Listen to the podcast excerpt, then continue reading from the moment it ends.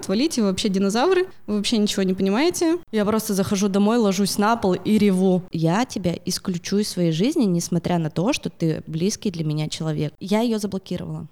Я ее заблокировала в Инстаграме, во всех соцсетях. Я не разговаривала с ней несколько месяцев. Тебе не помогут никакие приемчики, если у тебя у самого этого навыка нет. Ты имеешь право зарабатывать свои шишки и на своих шишках расти и взрослеть.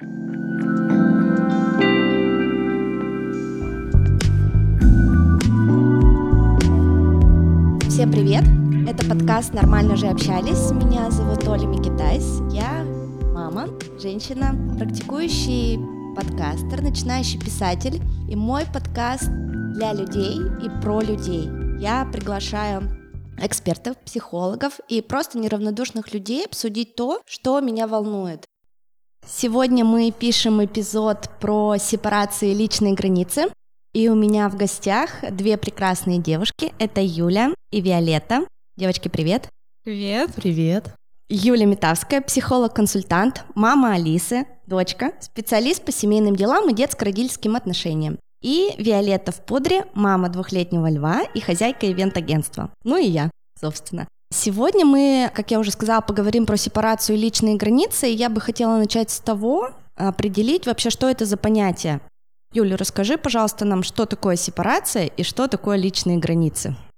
Сепарация и личные границы — это очень популярная тема сейчас для запросов от клиентов, то есть все приходят, спрашивают, как бы мне сепарироваться, но не все понимают, что это такое вообще. Сепарация — это отделение от родителя, но это не всегда связано с тем, что ты просто уехал, покинул дом там и куда-то уехал даже в другой город. Иногда это продолжается, этот процесс на протяжении очень долгого количества времени, и ты зависим от родителей, родители зависимы от тебя, и ты все свои действия делаешь с точки зрения того, а что же скажет мама, а что же скажет папа. Ну, то есть ты не существуешь, у тебя нет личных границ, у тебя нет тебя, и ты вот как-то болтаешься такой в невесомости, и ничего не можешь с этим поделать. То есть сепарация — это отношения двух взрослых людей. Они начинаются тогда, когда взрослеет мама, как ни странно, и когда взрослеет ребенок. И когда ребенок принимает взрослое и адекватное решение, что я сейчас покидаю родительский дом и начинаю свою личную жизнь. Я вижу сепарацию таким образом. Если есть какие-то дополнения, я готова их выслушать. Я знаю про то, что есть три этапа сепарации, даже четыре. Угу. Первый этап сепарации это с рождения до года. Второй этап сепарации это кризис трех лет, лет да. Да, когда я, сам, угу. а, я все могу. Третий этап это подростковый возраст, да, примерно 13-14 лет. И четвертый этап это 17-19 лет. Угу, да, именно так это и происходит. Просто с нуля до года это уже такой возраст, когда ты очень сильно зависим от мамы, когда у вас там еще энергетическая эта пуповина, она очень толстая и вас связывает. Мама получает энергию от ребенка, ребенок получает энергию от мамы, и вы как единое целое. Но в первый год происходит действительно первое отделение от родителей, то есть это также называется кризис первого года жизни. И потом появляется вот этот кризис трех лет, которого все мамы очень сильно боятся и которые содрогаются при мысли о том, как это будет происходить. Но это появление самости у ребенка, когда он действительно топает ногой и говорит, что я сам. Тут начинается история про вот одень осьминога, когда я не хочу гулять, не, потом не можешь притащить его с улицы домой обратно, он на улице падает, орет, что я никуда не хочу уйти. Вы прям моего ребенка описываете сейчас, только ему два. Ну, в два года, да, сейчас дети гораздо раньше начинают развиваться, гораздо раньше они проходят все эти кризисы, и в два года, в принципе, это такой подготовительный этап к кризису трех лет, так что, может быть, еще и жахнет, еще и в три. Жди и готовься. К этому надо быть готовым, и вообще основная задача понимать, что это конечно.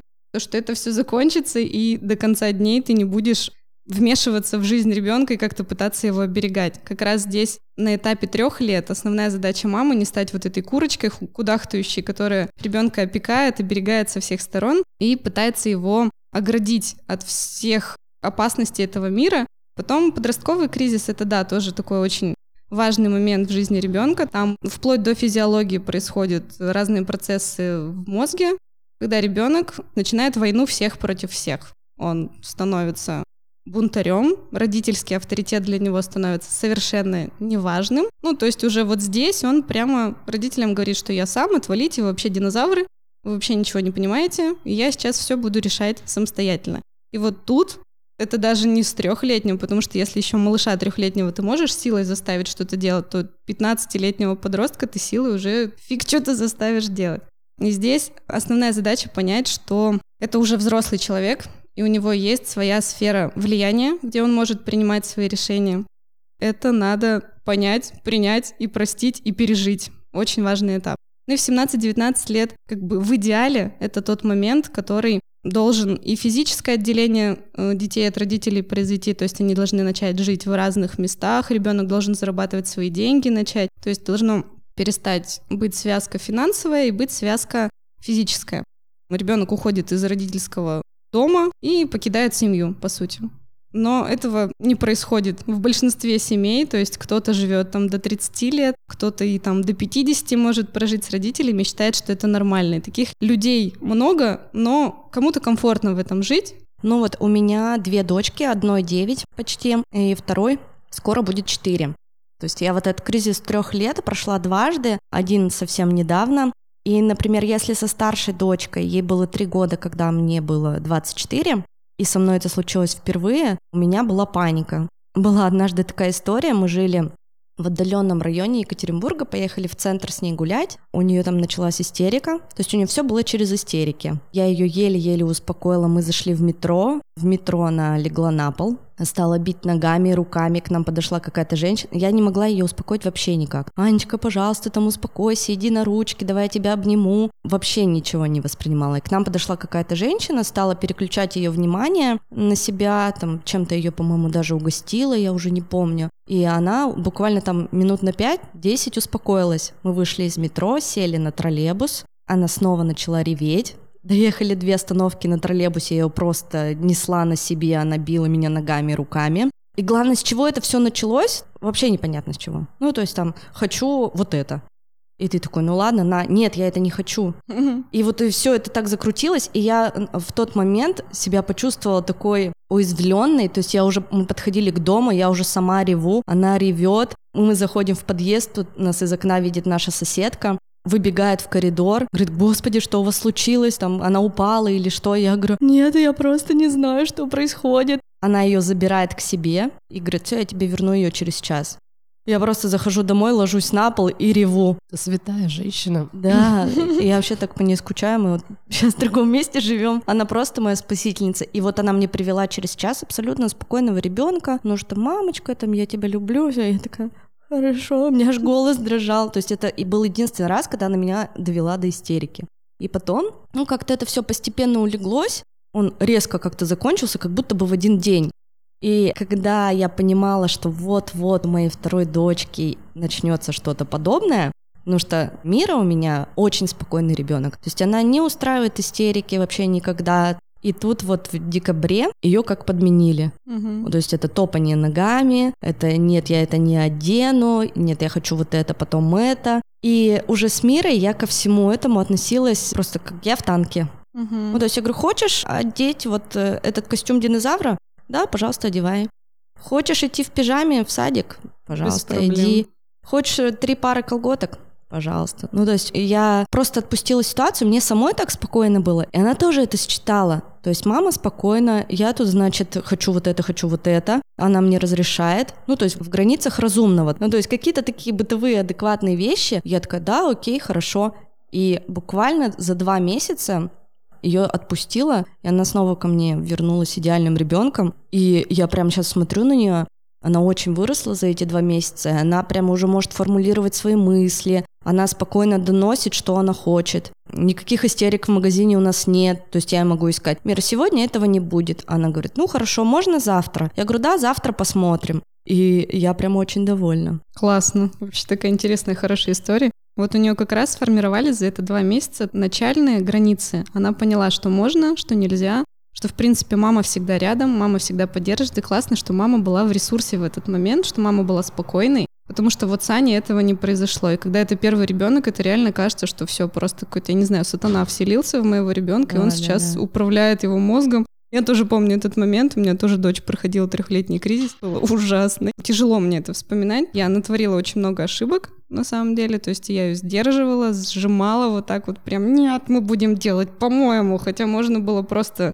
предоставлять ей выбор, Ну, там, где можно это делать, и она бы вот делала, набивала бы свои шишки, и через эти шишки взрослела, росла и получала свой собственный опыт. Это у тебя как со львом. Ты говоришь ему два, и уже началось. Ты держишься? Да, я держусь. У нас лев папин сын. Я боюсь, что сепарироваться нам в первую очередь придется именно от папы. И характер у него, соответственно, тоже папин, очень такой мужественный, я бы так сказала. И лев строит всю семью. У него есть какие-то внутренние правила, и меня, честно говоря, это удивляет. Ему год и девять, а у него есть правила, вот свои собственные, которые он себе придумал. Ну, одно, например, из них — это он ест только чистой ложкой, которая лежит рядом с тарелкой, и никто не смеет положить ложку в кашу или испачкать эту ложку, или положить ее там не справа, а слева. То есть у него очень все четко, и по-другому нельзя. Про личные границы, например, как мы сейчас даже с таким маленьким ребенком их выстраиваем, нельзя начать его докармливать, нужно обязательно спросить, тебе помочь, и только если он ответит, что ему помочь, тогда он даст на это разрешение, и он позволит себя докормить. В противном случае это будет истерика. И мы к этому уже как бы привыкли, и если он не согласился, ну окей, значит он съел половину, значит он не дает себя кормить, и на этом мы закрываем вопрос. А еще такая интересная история касательно вот э, сепарации личных границ с ребенком. Лев до года и четырех примерно считал, что он мама. То есть он смотрел на себя в зеркало, он смотрел на свои фотографии, у него была фотография на ящичке в садике, он показывал пальцем и говорил, да мама, это мама. И он считал четко, что он мама. Интересно. И я подумала, что это вот, наверное, какой-то момент э, вот той самой тугой пуповины, там, толстой пуповины, которая нас с ним связывает. И вот он настолько себя ощущал частью меня, э, что он был мамой. Сейчас как-то вот это прошло. Это само собой прошло как-то? Само собой, да, угу. само собой. И как бы просто раз, и он перестал так делать. А, слушай, Юля, я вот хотела еще про третий да, этап сепарации спросить. Вот подростковый возраст, это со скольки лет? Потому что мне кажется, что мой, моя старшая дочь уже в подростковом возрасте. У меня такие же ощущения, у нас с тобой да? одинаковые примерно дочки одного возраста. У меня тоже ощущение, что у меня уже дома живет маленький подросток, который начинает дерзить, хамить, стоять на своем до последнего. Вообще, Ранний подростковый возраст, он начинается с 9 до 11 где-то лет, и потом уже там, ну, 13-15, это уже поздний подростковый возраст. Но сейчас опять все эти границы размываются за счет того, что дети раньше взрослеют, раньше там приобщаются к какой-то взрослой жизни, тем же гаджетам, там реклама, ну, телевизор бесконтрольный. То есть дети растут гораздо быстрее. Поэтому в 9 лет это могут быть уже отголоски того, что будет дальше. Просто сейчас у нее еще недостаточно, там, если мы опять же про физиологию поговорим, не подростковый мозг. То есть сейчас это поведенческие реакции подросткового кризиса, но это еще не так глубоко, как это будет в 13-15 лет. Страшно, да? Мне страшно, потому что мне с Мирой очень легко, а с Аней очень сложно. Несмотря на то, что мы с ней строим такую дружественную атмосферу, очень много помогаем друг другу, и она мне, и я ей, и я стараюсь выстроить такие очень доверительные, открытые отношения с ней. Но иногда она еще рак, я думаю, что это еще усиливает все, потому что эти раки такие чувствительные. Она очень чувствительна ко всему, то есть ей слова не скажи против, она сразу в обиду, закрывается, замыкается в себе. Тут недавно она научилась хлопать дверью. И, и когда чуть косяк не выпал из двери, мне вообще стало очень плохо. При том, что это было вообще на ровном месте, то есть она с Мирой там что-то поспорила, не поделила какую-то игрушку, убегает к себе в комнату, швыряет дверь, и я к ней тихонечко стучусь. Кстати, вот о личных границах mm-hmm. у нас это очень важный такой пункт. Обязательно, чтобы зайти в комнату, нужно постучаться. Это классно. И я к ней стучусь, она, я не хочу никого видеть, выйдите, все. Проходит минут 15-20, она приходит, говорит, ну, типа, все, меня отпустила, мне нормально. Я говорю, хочешь поговорить об этом? То есть я постоянно ее спрашиваю, хочешь поговорить об этом? Она, нет, не хочу, или да, хочу.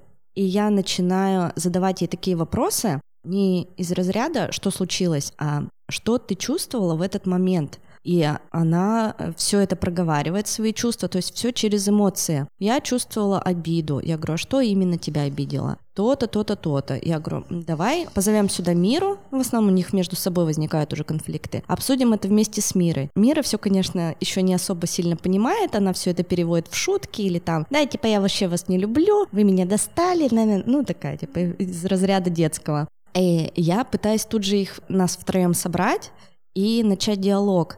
Говорить, Мира, произошло то-то, то-то, и Аню это очень сильно расстроило. Смотри, она расплакалась, ей очень больно. И я прям вижу, что у нее происходит какой-то уже мыслительный процесс. И мы это все проговариваем, и они обычно мирятся после этого. И, по, и потом полдня еще говорят, мы лучшие подруги, мы больше не будем ругаться. Я такая, господи, насколько вас хватит? На полдня. Да. А раньше я не могла выстроить диалог, мне было очень сложно. Она закрывалась в свою комнату, я думаю, ну и сиди там, типа, быть дальше. Успокоишься, придешь. И она успокоится, придет, но я это не обсуждала.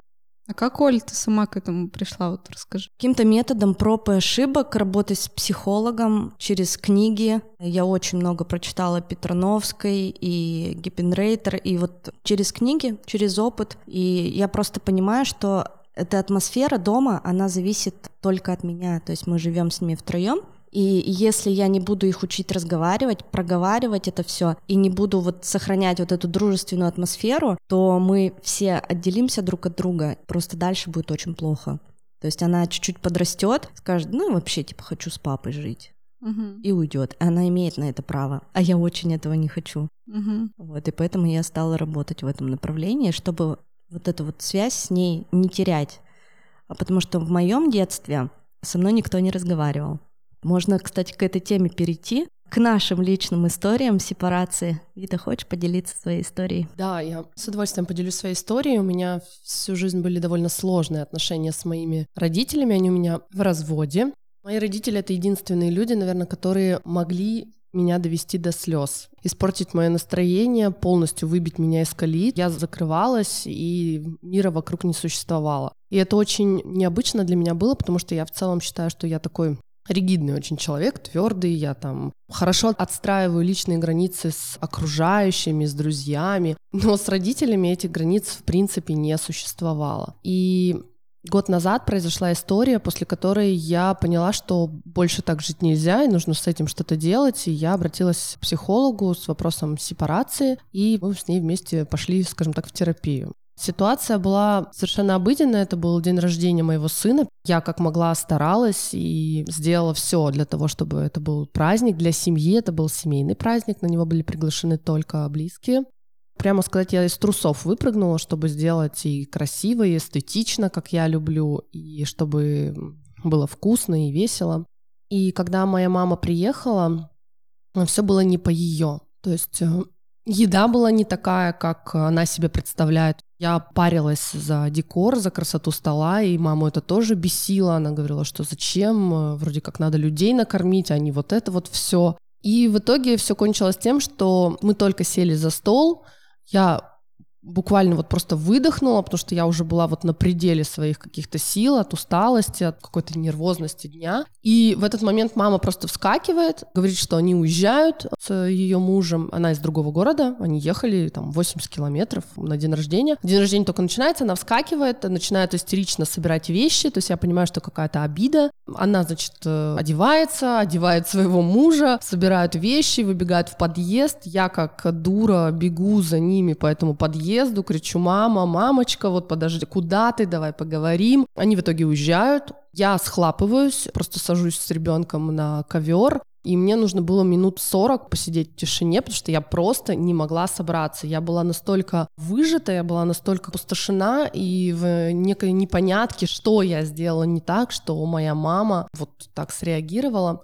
И в итоге после этого праздника, вот уже прошел почти год, у меня остались исключительно вот такие воспоминания о первом дне рождения моего сына, несмотря на то, что было все красиво и вкусно и здорово. Но я помню только вот это говнецо, назовем это так. И как раз после этого дня рождения, на следующий же день я поняла, что все так быть не должно. Это моя семья, это день рождения моего единственного сына, и его просто изговняли. За что? Я не понимаю. Почему? Я не понимаю. Если я с этим не разберусь сейчас, то как бы дальше будет хуже, и у меня еще впереди много дней рождений, которые я не хочу, чтобы были испорчены. Вот такая ситуация, которая как раз меня и привела к психологу, с чего началась моя сепарация. А ты это обсуждала потом с мамой, эту историю? Да, я обсуждала эту историю. К сожалению, не помню, через сколько сеансов, может быть, через несколько сеансов я ей позвонила. И на самом деле моя терапия шла очень интенсивно, потому что моего желания было так много, я так хотела побыстрее это все пройти. Видимо, это уже таким было огромным болезненным комом, что я вот как будто кожу себя, как змея, вот снимала пластами огромными, срывала ее. Я очень благодарна психологу за то, что она меня вот в этой скорости как-то поддерживала. И я позвонила маме и сказала, что я больше не даю тебе права свои законы ставить в моем доме. Вот, я не даю тебе права осуждать э, мою еду, мою семью, э, мои подарки. Все, что происходит в моем доме, это мои правила. Если ты с ними не согласна, ты можешь не приезжать. Второе, что я сказала, что если она... У меня у мамы есть такой момент, она очень любит э, негативить меня, то есть там говорить, что я не права, что я делаю там невкусно, что я делаю некрасиво. Я сказала, что если она будет продолжать меня негативить, я просто буду класть трубку и больше не буду звонить. И так и было несколько раз. И на самом деле меня поразил один момент, что очень часто говорят, что нельзя изменить человека, который находится не в терапии, не у психолога на диване. Но на самом деле, когда я начала меняться сама, мама вместе со мной начала меняться тоже. И эти изменения были я понимаю, насколько они были тяжелыми для нее, но при этом до сих пор, конечно, существуют такие откаты назад, когда она возвращается в свое состояние до, но тем не менее ее уже можно так расшевелить, что-то сказать, и ее можно э, направить на путь истины, если так можно сказать. Спасибо, что поделилась своей историей. Мне твоя история напомнила историю с моей семьей, мою сепарацию. Момент сепарации у меня с мамой произошел, когда моя мама забеременела третьим ребенком. У меня с братом разница 21 год. Я училась на четвертом курсе, то есть на следующий год мне уже надо было выпускаться. И мы с моим на тот момент еще не мужем сняли квартиру в центре мы решили сэкономить на проезде, и мы сняли очень маленькую квартиру, 25 квадратных метров в малой семейке, с просто такими, знаете, длиннющими коридорами наркоманскими. Но нам было важно просто сбежать из дома. То есть мне было 20, вот ему тоже 20, мы ровесники. Значит, мы стали вот жить в этой малой семейке, и моя мама, соответственно, когда первый раз приехала в эту квартиру, ну, она реально была очень страшная. Я сейчас ее вспоминаю, мне аж плохо, господи, как я там жила. Вместо того, чтобы, типа, поддержать, о, вы молодцы, вы начали там строить самостоятельную жизнь, мы оба уже работали. Она сказала, господи, какой ужас, возвращайтесь домой, это же вообще-то невозможно тут жить в этом бомжатнике. В итоге мы прожили там год, и переехали к моим родителям. Они на тот момент собирались переезжать в квартиру побольше, раз у них маленький ребенок. И мы стали жить в маминой квартире. И у нас родилась дочка. И мама постоянно приезжала, то есть это была ее квартира, там осталась ее мебель, шторы, там посуда. И она приезжала каждую неделю и выносила мне мозг. То есть мало того, что у меня был маленький ребенок, и я и так была в стрессе, она приезжала и говорила, господи, почему у тебя так грязно, а почему эта вещь тут лежит, а почему вот это вот сломалось, или там ну, в общем, вот все вы можете представить, да, когда мама приезжает в свою как бы квартиру, но в которой уже живет там твой ребенок, и вот это вот все начинается, этот ужас, и мне было очень тяжело с ней. И я ей ничего не могла сказать при этом. То есть я говорила, ну, типа, ну вот так вот, типа, мне так нормально. Зато вот это вот все, ее вот этот вот натиск, он усилил наше желание побыстрее заработать много денег и купить свое жилье. Через там три года у нас это получилось, мы переехали, но мама все равно приезжала в мою новую квартиру и говорила, что там все не по ее. Но уже тогда я понимала, что как бы это что-то не то. Я говорила, мам, ну окей, в твоей квартире ты говорила, ну это еще более-менее приемлемо, ты там в ней всю жизнь прожила, и я тебя прекрасно понимаю, что для тебя там это дорого или там, ну, что-то не так, как ты привыкла. Но вот ты сейчас приехала в мою квартиру, и тут только я устанавливаю правила. То есть вот первый такой вот этап у меня, что я начала отстаивать себя, произошел примерно там в 24-25. Потом, как-то я уже не помню, как дальше развивались события, но недавно, полгода назад, когда я начала писать, я прошла писательский курс и начала очень много писать в Инстаграме нелицеприятных таких вещей. То есть я начала открывать свое нутро и рассказывать то, что многие не привыкли даже слышать. Я начала описывать свои эмоции, рассказывать, как я воспитываю детей, или там, что я не идеальная мать. Потом у меня был этап одновременно произошел такой любви к себе через обнаженные фотографии. Я это тоже начала все выкладывать в сеть, потому что это тоже была часть такой моей внутренней терапии по раскрытию вообще, по откапыванию себя, где я там есть. И в этот момент у меня начались очень сильные конфликты с моей бабушкой, с э, мамой моей мамы. И вплоть до того, что она звонила мне и говорила, что я шлюха, что я выкладываю такие фотографии в сеть, да что там у тебя за криворукий фотограф, да у тебя там типа ноги на ногах черные пятна, как будто там тебя ебали непонятно как. Ну, в общем, вот прям с таким натиском. До этого у нас бабушка, причем такого не было. Ну, во-первых, я очень сильно расстроилась.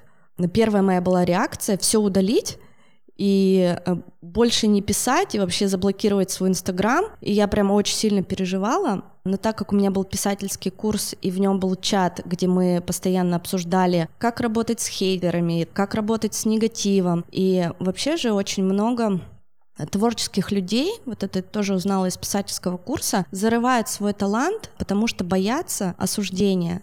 И осуждение в основном происходит от самых близких людей. Ну, там кто-то мама или папа там, или бабушка могут сказать, что ты вообще пишешь как бездарь, да, как бабушка меня назвала бульварной журналисткой, и что я вообще там бестолковая, и что у меня за тексты, а вот у твоего молодого человека такие тексты, ты его недостойна. Вот это вот, кстати, вот эта фраза, что ты его недостойна, мне кажется, она стала таким триггером. Я очень люблю, уважаю свою бабушку, но в тот момент это была та фраза, наверное, вот какой-то спусковой крючок, и я сказала, я больше не хочу с тобой разговаривать, видеться, не хочу, чтобы ты мне звонила, я не буду тебе привозить своих детей, если еще раз ты что-то мне скажешь, нарушишь мои границы, или скажешь, что я бестолочь, бульварная журналистка, шлюха, или сравнишь меня там с кем-нибудь, я говорю, я тебя исключу из своей жизни, несмотря на то, что ты близкий для меня человек. И несмотря на то, что я уважаю твой возраст,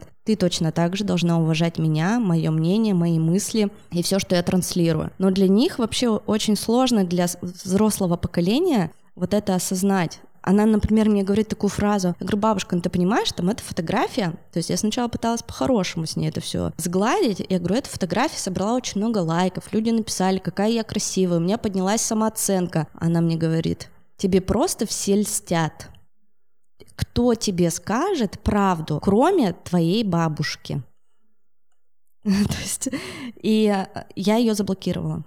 Я ее заблокировала в Инстаграме, во всех соцсетях. Я не разговаривала с ней несколько месяцев, пока меня не отпустила. И только недели две назад я ее разблокировала. Ты не думала, почему, в принципе, бабушке это так триггерит? Просто когда я начала разбираться с мамой, ну не просто как бы, да, ее отталкивать и говорить, э, вот со мной так нельзя, и вот думай и делай, что хочешь. Я попыталась понять, откуда вообще идет этот процесс в ее голове, почему у нее тоже звучали такие фразы. Я помню при одном разговоре я ей сказала, мама, говорю, ты не права. И мама мне говорит, я не могу быть не права, я твоя мать мать всегда права. И я такая, нет, давай мы-ка разберемся сейчас. Вот как бы. И когда я начала об этом думать, я сейчас, к сожалению, не помню точно вот свой мыслительный какой-то процесс. В общем, я поняла такую вещь. У нас вся семья — это воины. Все воины. Папа воин, мама воин, бабушка воин. Ну и вот я в целом и мужа себе такого выбрала, понятно, да, видимо, почему и я такая, в общем. И бабушка была очень сильная, суровая женщина, там прошла войну, ездила на огромном КАМАЗе, и она она маму, видимо, в какой-то момент очень сильно недолюбила и недохвалила. И моя мама во мне видела того человека, который свою маму, который должен ее теперь дохвалить, долюбить, она эту фигуру мамы на меня все время перекладывала, чтобы я ее... У нее до сих пор даже сохранился такой момент, она может сказать, вот видишь, какие я Левушке подарки дарю, а ты меня все время ругаешь. Я говорю, мам, я тебя ни разу не, не отругала, ни слова плохого тебе не сказала. А вот у нее где-то в голове, и это такое оправдание, типа, похвали меня сейчас. Я ей как-то, когда я до этой мысли дошла, я ей это сказала. Я говорю, мам, мне кажется, у тебя вот такая, такая проблема. И говорю, я могу тебя бесконечно много хвалить, но это бездонная бочка, и сколько бы я тебя ни хвалила, я никогда не стану твоей мамой, и никогда не смогу тебя похвалить, как она. И на самом деле а мама тогда замолчала, мы больше это не обсуждали, но мне кажется, что-то внутри нее щелкнуло. И это повлияло, это очень сильно повлияло. И на самом деле я очень благодарна вот в первую очередь терапии за то, что я стала говорить маме в принципе такие вещи. То есть до этого, там, до в 35 лет я впервые настолько открыто смогла говорить собственной матерью. Ну, о таких совершенно глубоких, глубинных вещах. У меня тоже подобная ситуация, то есть я прекрасно понимаю свою маму и ее вот это вот невозможность отстоять э, границы со мной, да, то есть они у нее стерты, и я их вот выстраиваю в течение нескольких лет, но у нас постоянно случаются какие-нибудь факапы. Она может там, например, я сегодня пришла в сером свитере, который я ношу почти два года, не снимая, потому что я его обожаю и вообще ни на что не променяю. Мама говорит, это ужасный свитер. Его нельзя носить. Я говорю, мам, это мой любимый свитер. Я его ношу, не ты. Поэтому как бы не лезь, все пока. И она как меня видит в нем, она все время глаза закатывает. У нее с мамой, с ее вот с моей бабушкой, тоже нарушены границы. И у них в семье вообще не было границ, какой-то поддержки, понимания. Главное обсуждение, да, наша любимая фраза словами через рот — они раньше вообще не разговаривали. Да я сама не разговаривала еще два года назад. Я как рыба просто рот открывала и не могла ни мысли свои сформулировать, ни сказать, чего я хочу. Я где-то читала про то, как привить ребенку вот эти личные границы. Угу. И, ну, вроде там первое, какой-то второй, как-то лайфхак. А потом а, в одной статье прочитала такую вещь. Это навык должен быть у самого родителя. И вот начните с этого. И мне кажется, это на самом деле самое важное. То есть тебе не помогут никакие приемчики, если у тебя у самого этого навыка нет. Угу, согласна. Поговорим, Юля, расскажешь нам, как ребенку привить личные границы. Я вообще хочу вас поблагодарить за ваши истории, потому что слушать умных, взрослых людей, которые прошли сепарацию больную, такую тяжелую, вообще прям аплодирую. Девчонки, супер. И даже по вашим историям видно, что все равно это решается с каким-то специалистом извне. То есть мы, как правило, загоняем себя в такую ситуацию, когда вот уже ну, свернуть невозможно. Уже прям вот на дне ты лежишь, и не можешь оттуда выбраться, и понимаешь, что все, капец. И вот тогда надо идти к психологу, потому что психолог действительно может экологично и мягко тебя направить на путь бережной и хорошей сепарации. Сепарация — это больной процесс, это процесс двусторонний, он происходит от ребенка и от родителя. Вот я не согласна с фразой, что невозможно повлиять на другого человека, ну, то есть, если ты работаешь с кем-то, то чужое поведение там никак не влияется. Влияется. Твое поведение меняется, твои реакции меняются на поведение другого человека. Другой человек просто попадает в такие условия, что он вот тебе говорит то, что он привык говорить, а ты реагируешь иначе. Ему приходится начинать вести себя по-другому, чтобы сохранить диалог, сохранить отношения с тобой.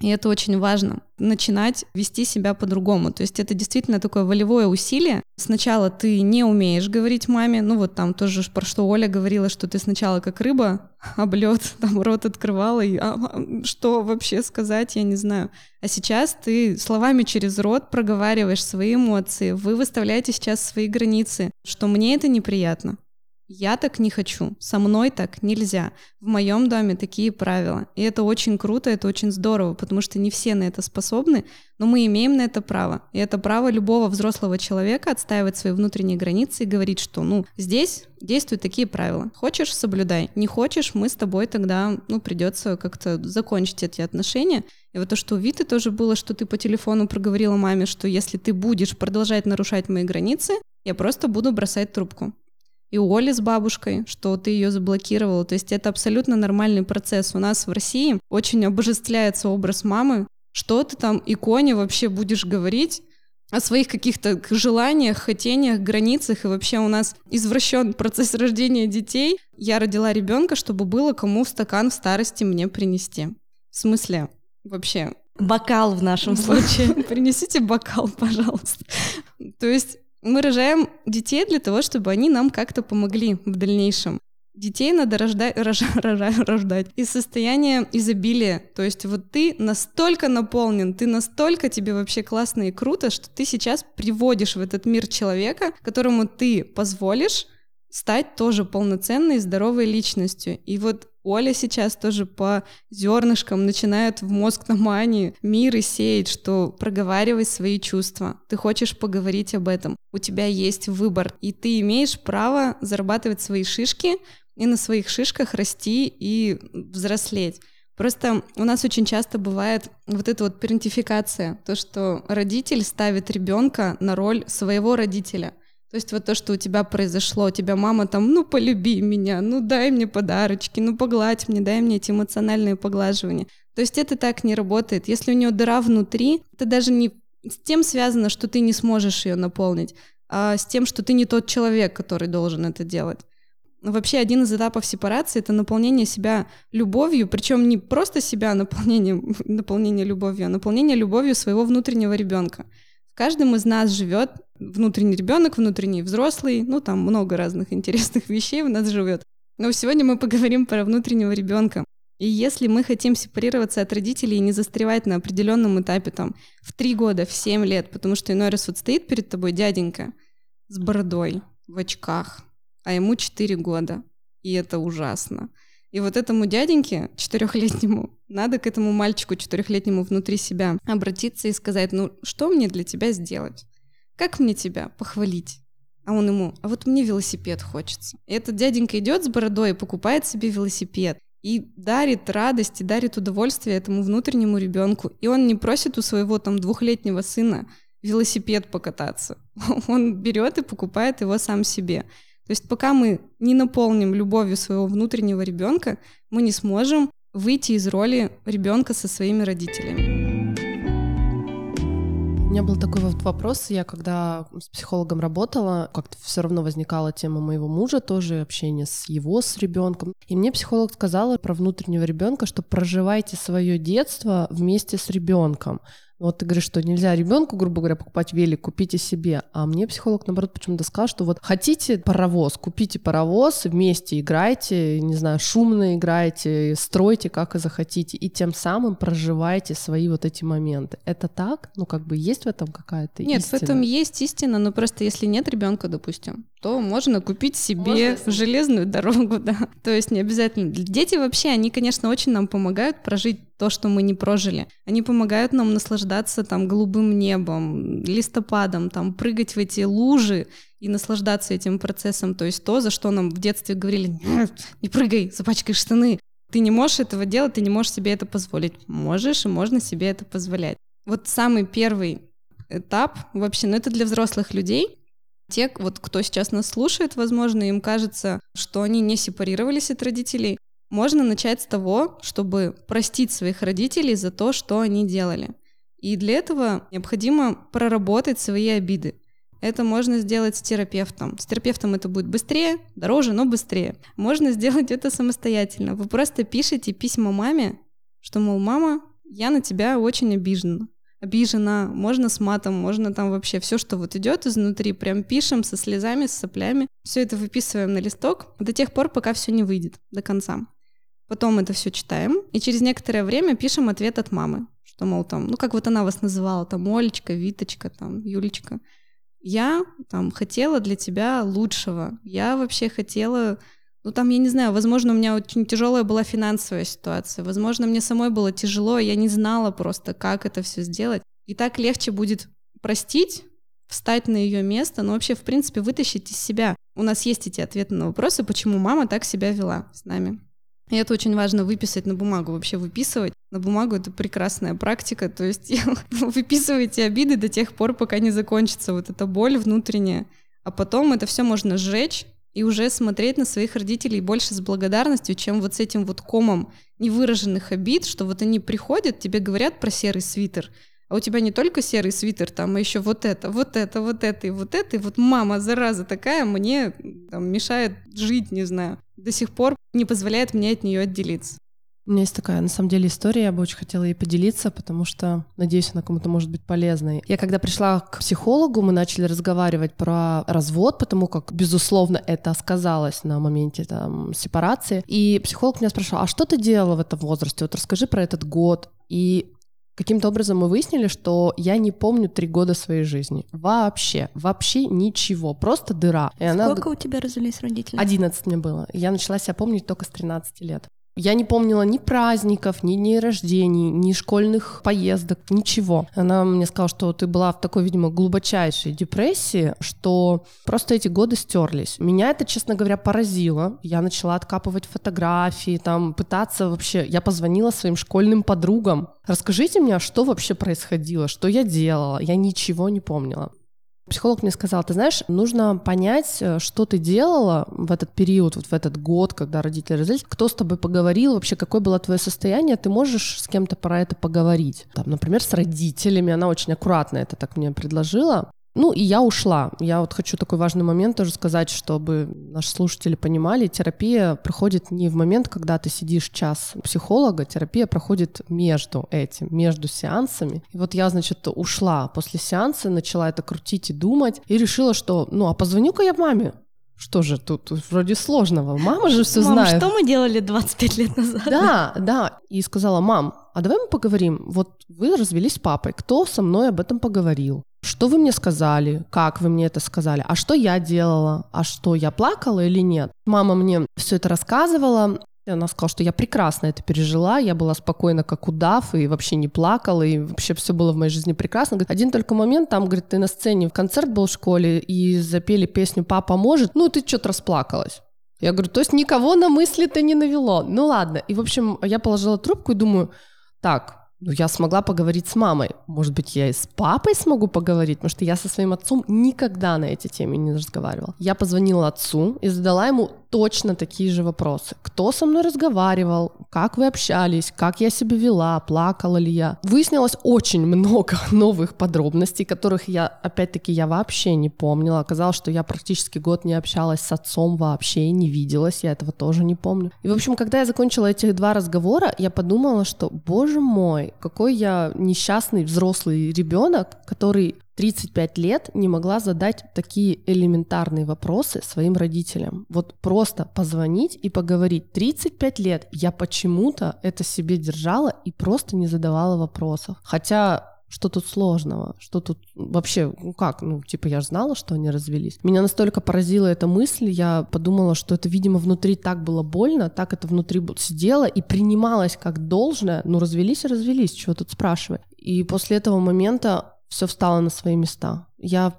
очень много для себя поняла, смогла себе много объяснить и принять, почему они так делали, что они не видели никакой проблемы, ну, в силу каких-то своих там особенностей. Вот. Ну, в общем, не молчать, ни в коем случае не молчать. Задать все вопросы, можно даже не на листочке, а прям вживую. Ну, если есть такая возможность, да, просто часто бывает, что там женщина уже преклонного возраста, когда родителей нету в живых, вот, и они да. понимают. Да. Я хотела как раз вот про такую сепарацию спросить. Мне несколько девочек написали в директ после того, как я попросила поделиться своими историями, и одна была про вынужденную сепарацию, когда родителей не стало, там, девушка была в подростковом возрасте, и как, и куда ей идти со всеми этими вопросами, кому их ей задать в воздух.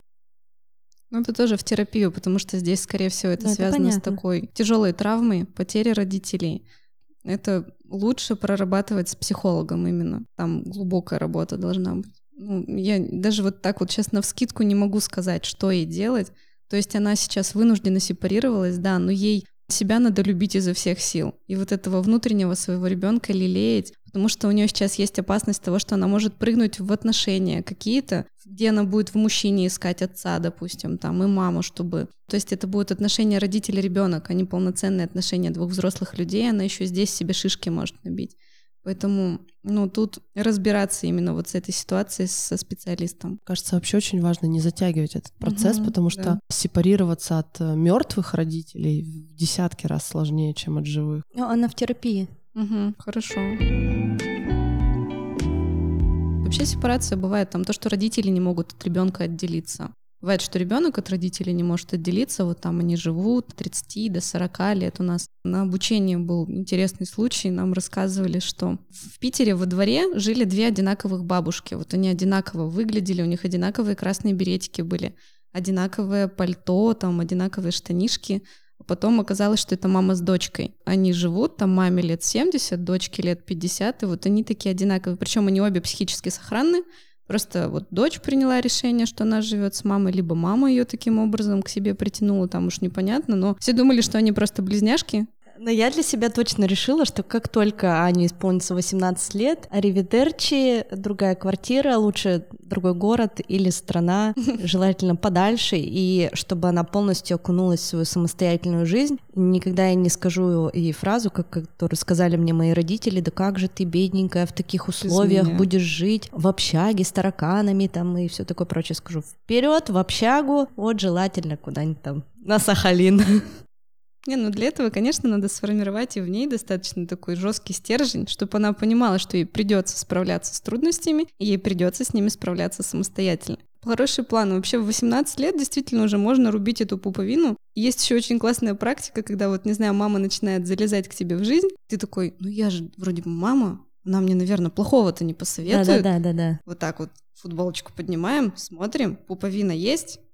Нет мама уже не может ничего тебе сказать, что ты должен делать. Ну вот где вот эта граница, да, между заботой и личными границами, как с родителями, так, например, и с партнером. Ты, может быть, так проявляешь свою заботу, а другой партнер это воспринимает как нарушение своих личных границ. Кажется, это тема другого подкаста про созависимость уже партнеров. Да? Вот, да. Нет, здесь тоже есть. То есть это и от родителей, и от детей. Тут надо разделять два таких разных слова и два разных понятия. Опека и забота. И вот прямо надо почувствовать разницу, вот в теле ее почувствовать, что такое опека, а что такое забота. Забота — это, да, там, ну, не знаю, мама тебе говорит, там, тебе 30 лет, а мама говорит, Юль, надень шапку, пожалуйста. Вот, это моя любимая. И ты можешь сам решать, надевать тебе шапку или нет. Ну, потом ты будешь лежать с гайморитом там, но это твое было личное решение, что ты не надел шапку и не, не пошел в шапке, допустим. Это забота. А если бы она тебе звонила каждые 15 минут и спрашивала, скинь мне фотку, ты в шапке или нет, или там, давай с тобой по видеосвязи свяжемся, покажи мне там, ты в шапке или нет, это уже вот опека. Такая, причем душная очень. Еще у Фрейда есть классный такой термин «пожирающая мать». Вот это вот то, что происходит во многих семьях, когда мама вмешивается в отношения, вмешивается в работу, вмешивается в сексуальные отношения, то есть лезет туда, куда вообще ее не просит. И никто не может выставить границы, никто не может сказать, топнуть ногой, что, мол, типа, это мое, сюда не лезь, и годами в этом живем, не можем из этого вывернуться. То есть это тоже, в принципе, нормально, что если человека не напрягает, он в этом живет, ну пусть живет. А если человек от этого страдает, у него действительно есть какие-то проблемы, связанные с этим, то тут либо в терапию, либо уже осознанно как-то через книги, там, через практики приходить к тому, что надо от родителей отходить и отдаляться. У меня тоже своя была история сепарации от моих родителей. У меня очень тревожная, гиперопекающая мама. Они меня очень рано родили. Маме было 18 лет, когда я появилась, и папе было 18 лет. Но моя сепарация произошла в 17 лет, когда я приняла решение, что я буду уезжать в Москву. Месяца за три до Нового года я их предупредила, что я уеду в Москву. И 31 декабря им пришла смс -ка. «Мама, я в Москве, вернусь через неделю». И мама вот тогда поняла, что мне вообще бесполезно что-либо запрещать, то есть это было жестко, это было больно ей, скорее всего, мне тоже было больно. Но это был первый такой шаг мой, то есть это первый раз я взбрыкнула, наверное, и сделала то, что я действительно хотела делать. И потом в дальнейшем как-то по накатанной уже пошло. Просто у нас сепарация еще в нашем сознании, она ассоциируется с тем, что как это сепарироваться? Это что, это мне теперь маму любить не надо? То есть вот как-то сепарация и не любовь к родителям, она стоит на одной полочке у многих что я сейчас должна разлюбить своих родителей, вообще их убрать из своей жизни. Или не уважать. И не уважать, да, да, да. Ну, то есть, хотя на самом деле сепарация — это равно уважение, потому что это, опять же, отношение двух взрослых людей, ты уважаешь маму с ее границами, мама уважает твои границы, что очень важно. Вот, и вы как-то в этом существуете. А вот у многих прям паника, когда я начинаю там, ну, девушкам, клиенткам говорить о том, что вам бы... Давайте, может быть, в тему сепарации сходим. Ой, нет, я так маму люблю, Куда я типа от нее? Помню, мне мама, когда я ей сказала, что мама это мой дом, и здесь будут мои правила, и буквально через день у нас был какой-то диалог, что-то там про ребенка, он был у нее, я говорю, мам, там ты его не, не пои там кефиром условно. И она говорит, так, ты мне вчера сказала, что у тебя твой дом, и там твои правила. Это мой дом, и это мои правила. И я подумала, что это честно. Ну, правда, там, ну и там, может быть, не касательно там здоровья ребенка, но вот я подумала, блин, это Это прикольно. И я такая, окей, окей, ты права, ты совершенно права. Я, я тебя уважаю, и это твой дом, это твои правила. Только кефир не давай, потому что ему нельзя молочку. Ну да, вот это если здоровье ребенка Нет, нет, там не настолько, да, серьезный какой-то вопрос. Ну я, да, вот тоже про признаки того, что ты сепарировался или не сепарировался. То есть вообще первый признак того, что ты не сепарировался от мамы, и тебе больше, чем 18 лет, это то, что ты живешь с родителями. Это больно, это тяжело осознать, что, ну, там, вот эти оправдания, что мне негде жить. То есть это оправдание. На самом деле тебе просто сложно попку поднять с дивана и начать что-то делать. ну, то есть зарабатывать именно на квартиру себе, там, на съем квартиры, куда-то уезжать. Но это просто может и позже произойти. Не все готовы в 18 лет, там, сказать, что все, я собрался, я иду. Возможно, у мамы сильная связь. Возможно, у тебя сильная связь с ней, сейчас пока не тот период. И как бы если тебе в этом комфортно, если тебя это не напрягает, то это одно. А если тебе некомфортно, и тебя это напрягает, то первое, что надо сделать, это вот этот вот физический контакт минимизировать, уехать просто на другую территорию. А я еще такой момент хотела обсудить по поводу личных границ от своих детей. У нас вот в семье мы стараемся это делать. Там Лев иногда порывается побить кого-нибудь из нас. или съесть. И мы с мужем друг друга защищаем. То есть мы ему объясняем, что маму нельзя, папу кусать нельзя. Пытаемся ему простроить границы с точки зрения там комнаты. У нас есть мамина комната, он туда, конечно, можно заходить, но там нельзя наводить беспорядок, туда не нужно тащить свой поезд. Есть какие-то красивые вещи, которые любит мама с папой, например, елку. И я помню, что когда мы в этом году ставили елку, у нас елка полностью стеклянная, и мне все мамы писали в директ, что «О, ну сейчас, сейчас, неделя вашей елки хана, вообще ничего от нее не останется». Ну, в общем, за зиму не было разбито ни одного шарика, потому что вот мы объясняли, что это важно, это вещь красивая, это для мамы, для папы, поэтому мы только смотрим и не трогаем. И мне кажется, очень многие мамы именно изначально такие, ну, это когда-то потом надо будет договариваться с ребенком и простраивать эти личные границы. Сейчас хоть что, хоть съешь меня, хоть разрушь весь дом. И, в общем, вот мы у себя в семье не даем сесть себе на шею, не даем себя побить, не даем а, разрушить наш какой-то вот нашу эстетику дома, которую мы ценим. А у меня есть правила дома с моими детьми. То есть сначала мне казалось, что я введу правила, и это какая-то типа жесть, у нас что, тут армия. А потом я поняла, что если я эти правила не введу адекватные, то вообще будет все очень плохо. Одно из правил нашего дома — это когда мы вечером приходим домой после работы, все после садика, школы, у каждого час личного времени. Игрушки, книги, личные вещи не хранятся в гостиной. Только поиграл там или что-то почитал, все убрал в свою комнату. Когда мы приходим домой, час времени у каждого свой личный. Я, например, читаю или пишу сценарий, или просто по телефону разговариваю. Ну, делаю хоть что, что хочу. Мира в этот момент в своей комнате занимается своими делами, она может посмотреть мультик, поиграть. Аня то же самое. Каждый на своей территории. Еще есть правило, что нельзя заходить в ванну, когда я в ванной. Полчаса, вот пока будильник не прозвенит, никто не имеет права сюда заходить.